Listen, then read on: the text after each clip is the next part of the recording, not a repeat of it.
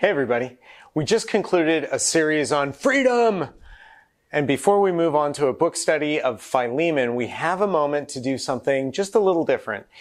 I was looking the other day at a proverb that had a number of different translations, and I, I wanted to read you the one that I thought was clearest from the Christian Standard Bible.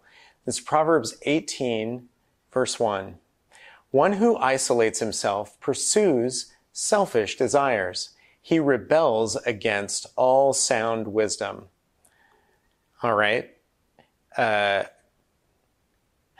in this era of the Delta variant, uh, where we're coming out of shelter, but then seeing infections increasing and seeing a, a, at least a mini clampdown happening again, what does it mean not to isolate ourselves? How do we avoid being foolish and instead lead the lives to which Jesus Christ has called us as his followers? And my quick answer is this. In order to live in Christ, we need to increasingly understand his church, the, the people, not the steeple, as we always say. So today I want to focus on one idea about the church. That one idea, it's an English word, and we'll be looking at a number of Greek words for it, but the English word is refreshing. And when I think of refreshing, I think of going to stay outside Sonora for a few days, and it was about 90 during the day and cooled off to the high 70s at night. And so what was refreshing was when Karen, Naomi, and I got in the car and turned the AC all the way down and headed home. Uh, that was refreshing. Had a good trip, but it was refreshing to get in that cold car. Now, when I was a kid, uh, a day at the pool, someone's pool, was refreshing. It's probably not refreshing for them because I was a, you know, shouty, running kid, but for me, very refreshing. If no pool was available, a sprinkler could do, especially if it was followed by a frozen juice pop. Ah, refreshing. But refreshing can refer to more meaningful things as well. Maybe you've got a social friend or a work connection and they take a lot of effort to interact with. Maybe not just shared assumptions don't overlap that well, but also you, you have to be careful about what you say and just being able to have a conversation in which you get to be yourself without being on guard, without having the filter on max, that's actually very refreshing. So today, here's our starting point. Acts chapter 3, verses 19 and 20, where Peter preaches a sermon and mentions times of refreshing.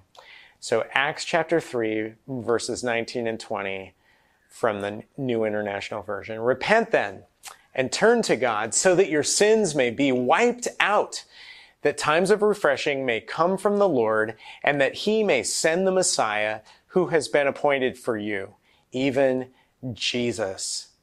To what can Peter be referring? Now, how did the New Testament church experience refreshing?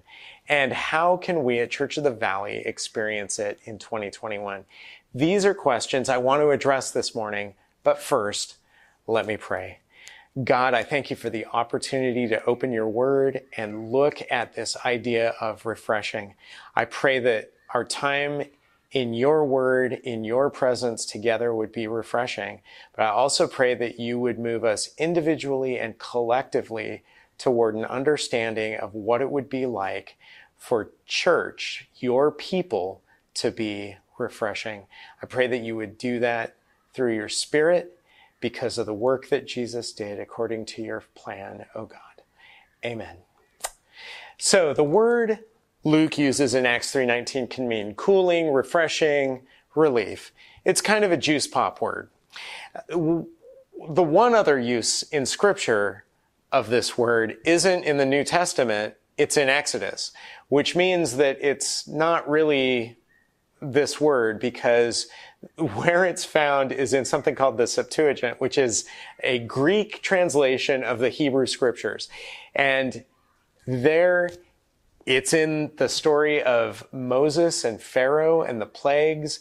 And Pharaoh is sick of having frogs everywhere because that's the plague that's going on. And he asks Moses, Hey, ask God to take this away. And Moses says, okay. And he prays and God takes the frogs from all the places they're not supposed to be and leaves them in the Nile where they belong. And when Pharaoh saw that there was relief, the same word, a, a respite from frogs, the same word, he hardened his heart. And here's the thing uh, in the Old Testament, and sadly, too much of my life and maybe too much of your life, this pattern is actually the norm. Only while people face consequences for their wrongdoing do they generally call out to God. Once they get relief, they don't stay on an upward trajectory with God in sight. They, they continue a cycle of rebellion and self-destruction. And so it's this calling out, resuming self-destruction, calling out. That's kind of what the Hebrew scriptures look like. And it's kind of what a lot of our lives look like before Christ stepped in. And Peter's sermon, I've just pulled a small part out of it.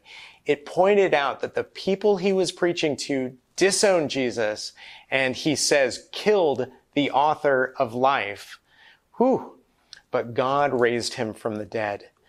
So Peter says, here's the one prophet you absolutely must not ignore, but you did. But God raised him.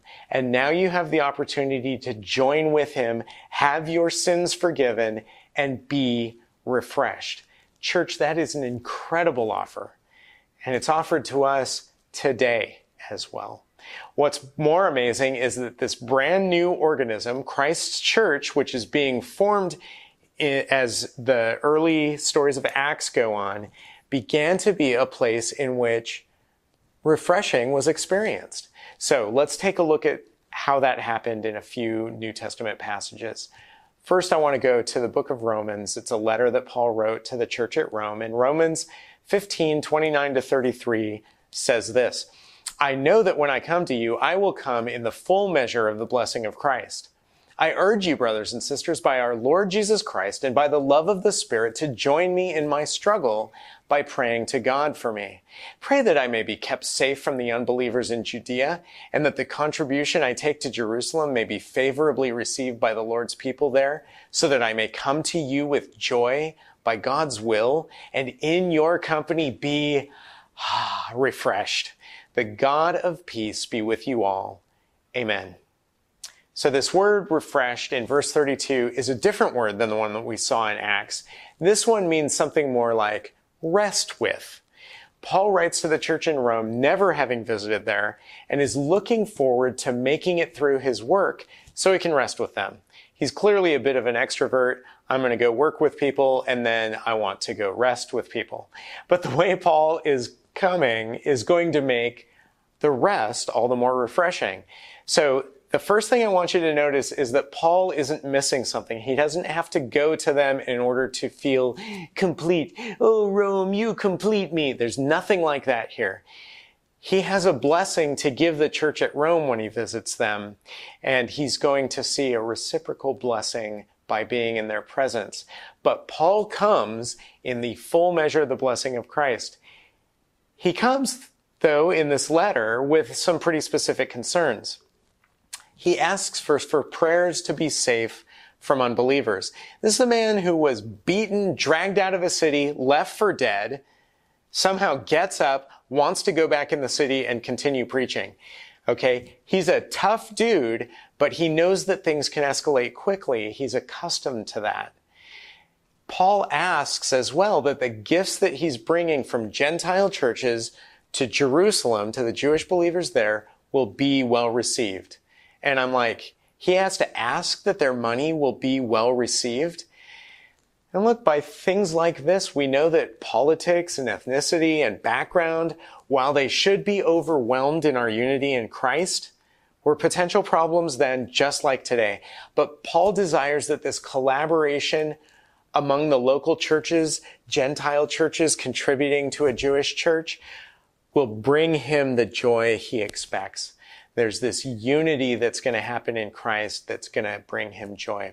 And then Paul hopes to be refreshed in the company of the people of this church in Rome that he hasn't had a chance to visit yet.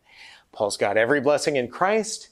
He has founded churches. He's an ambassador to the Jerusalem church, but he longs to be with the people of the church in Rome like a kid wants a juice pop on a hot day. Now we've gotten a glimpse into the kind of mutual care he expects to share with them, bringing the blessing of Christ through difficulties while they pray for him. How great will it be? How refreshing will it be when they get together at last? So now, how does God supply this refreshing? Let's look now at uh, one of Paul's letters to the city of Corinth, the believers at the church there. 1 Corinthians 16, 15 through 18. So starting in verse 15, you know that the household of Stephanas were the first converts in Achaia, and they have devoted themselves to the service of the Lord's people. I urge you, brothers and sisters, to submit to such people and to everyone who joins in the work and labors at it. I was glad when Stephanas Fortunatus, and Achaicus arrived because they have supplied what was lacking from you for they refreshed my spirit, and yours also. Such men deserve recognition. Now, this word that we translate refreshing has more of a sense of rest from labor, like a work break. He's going to clock out for a moment. Tea time. And Paul here is writing to a church with a ton of problems. I mean, a ton of problems. Can you imagine a church with problems?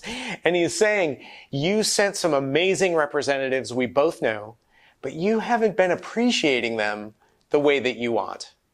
So Stephanas, Fortunatus, and Achaicus represent the best of the Corinthian church. Faithful ones, laboring ones, collaborative ones. And Paul says these are the local ones you should be emulating. They refreshed Paul how? Well, among other things, by not being rebellious, not being too good for Paul, for being people who care for and serve the weaker men and women of Corinth, even if their labors weren't being appreciated. And what's wonderful about Paul addressing the local church in Corinth this way is that they take his commands to heart. He tells them in another letter we have of his to this church, a later letter, we call it Second Corinthians, clever, how glad he is for the way they've turned things around. So 2 Corinthians 7, 11 through 14. See what this godly sorrow has produced in you. What earnestness, what eagerness to clear yourselves, what indignation, what alarm, what longing, what concern, what readiness to see justice done. At every point you have proved yourselves to be innocent in this matter. Okay, this is Paul. I'm just interjecting here. This is Paul addressing the fact that he corrected them and they responded to his correction by doing the right thing. Uh, it's part and parcel of why there's refreshment. Okay, continuing in verse 12. So even though I wrote to you, it was neither on account of the one who did the wrong, nor on the account of the injured party, but rather that before God you could see for yourselves how devoted to us you are. By all this we are encouraged. In addition to our own encouragement, we were especially delighted to see how happy Titus was because his spirit has been refreshed because of you.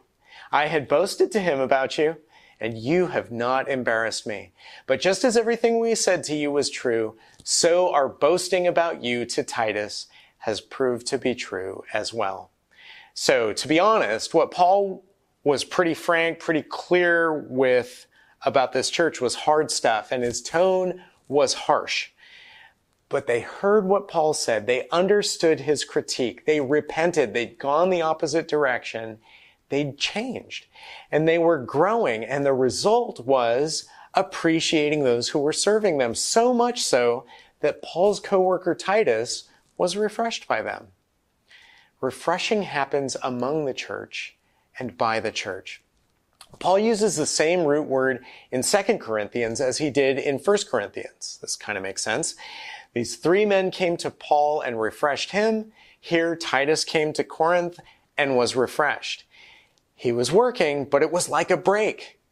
Here's one more example of refreshing in the church.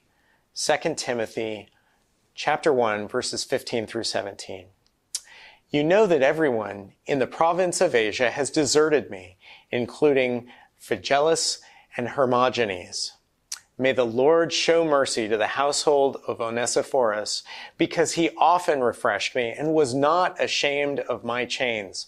On the contrary, when he was in Rome, he searched hard for me until he found me. Paul's been ditched by people who were supposed to be his friends and his co-laborers but not by Onesiphorus, who wasn't bothered by the fact that Paul was in prison, wasn't bothered by the difficulty of finding him, or the possibility that others would exclude Onesiphorus too if he associated with Paul. So refreshing happens in the church even when the church disappoints. And Paul uses a word in this letter, all, it's like the one in Romans, Though this one almost gives me a picture of someone seeing someone who's hurt and waving people away and saying, give him some air, let him breathe. And even Paul needed room to breathe from time to time.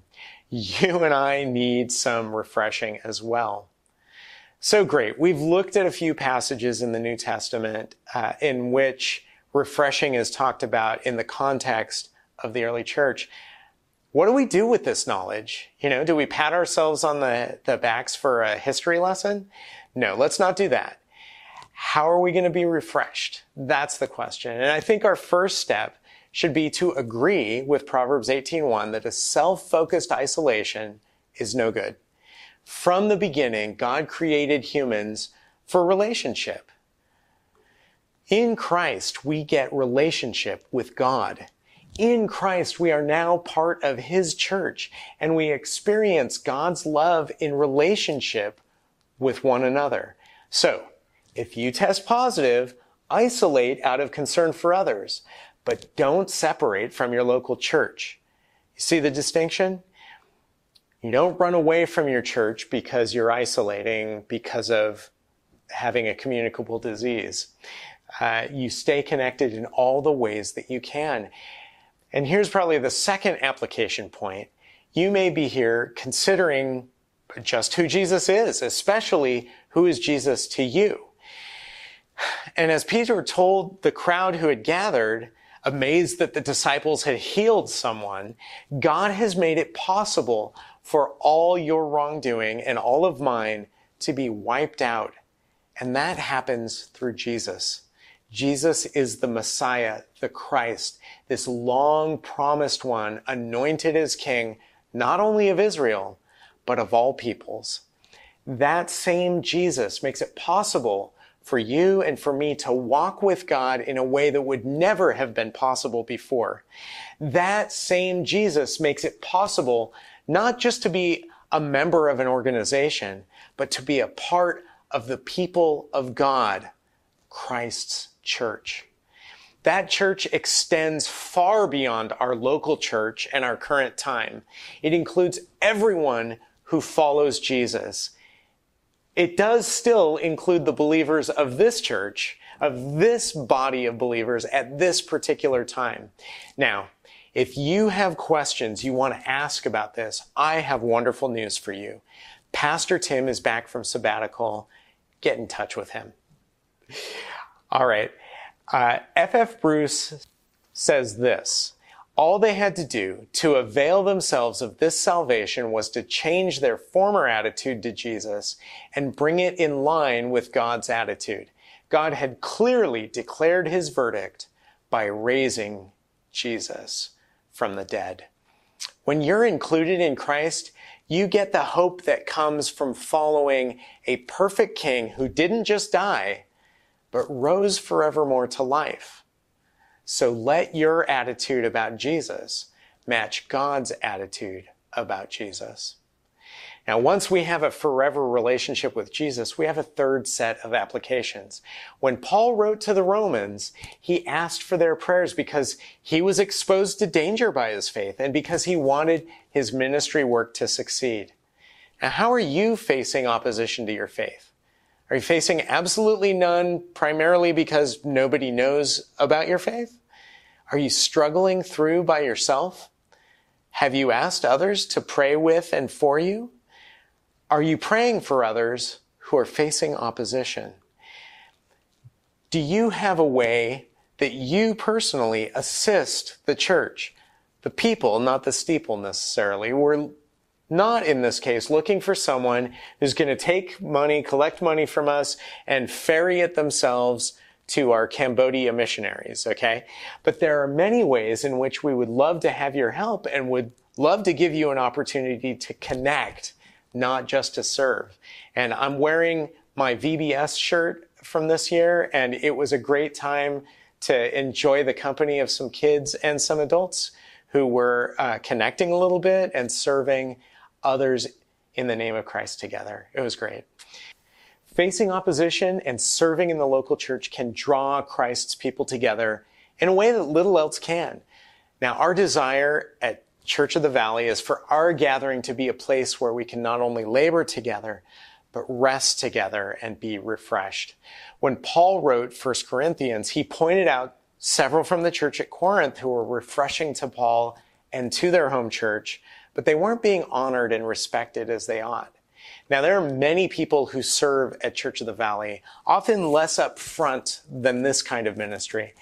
We could direct this application to honoring laborers, but let me just note that lack of respect didn't stop Stephanas, Fortunatus, and Achaicus from serving their church and from serving Paul. So let's honor those who serve. Let's not stop serving others in order to pout, but to instead trust that God is going to set things right in us, in other people, in our faith community. And in addition to that fourth application, here's a fifth. Woo! Like Titus and the Church of Corinth, let's not just expect, but also assume the best of one another so that we can be refreshed together as we work side by side in the service of Christ. This is really, really important that we give each other some slack to be human beings and to go ahead and, yeah, bear with one another. Finally, if you've been disappointed by a church, including this church, or people in a church, including people in this church, well, I guess welcome to the club, right? That, that's the nature of things.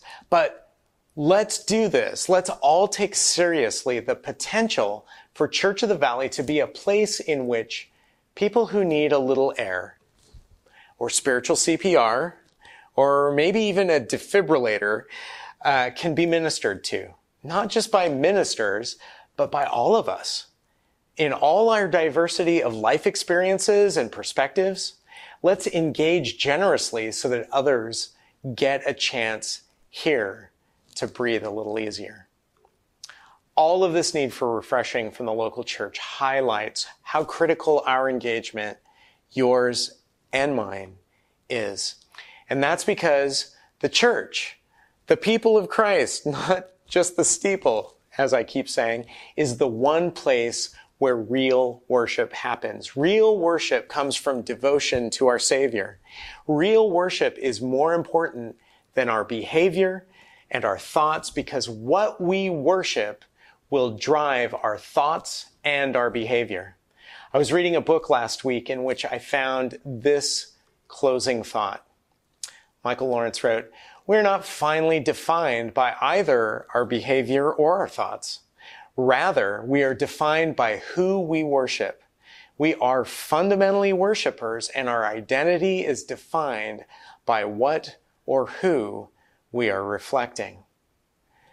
So if Lawrence is right and our identity is defined by what or who we are reflecting, let's devote ourselves in the coming weeks to experiencing God's refreshing, to seeking to refresh the others who are already part of this local community and to those who will be coming. Let's be reflecting the ultimate refresher, our King and our God. Let me pray. God, I thank you. I thank you that times of refreshing come from you.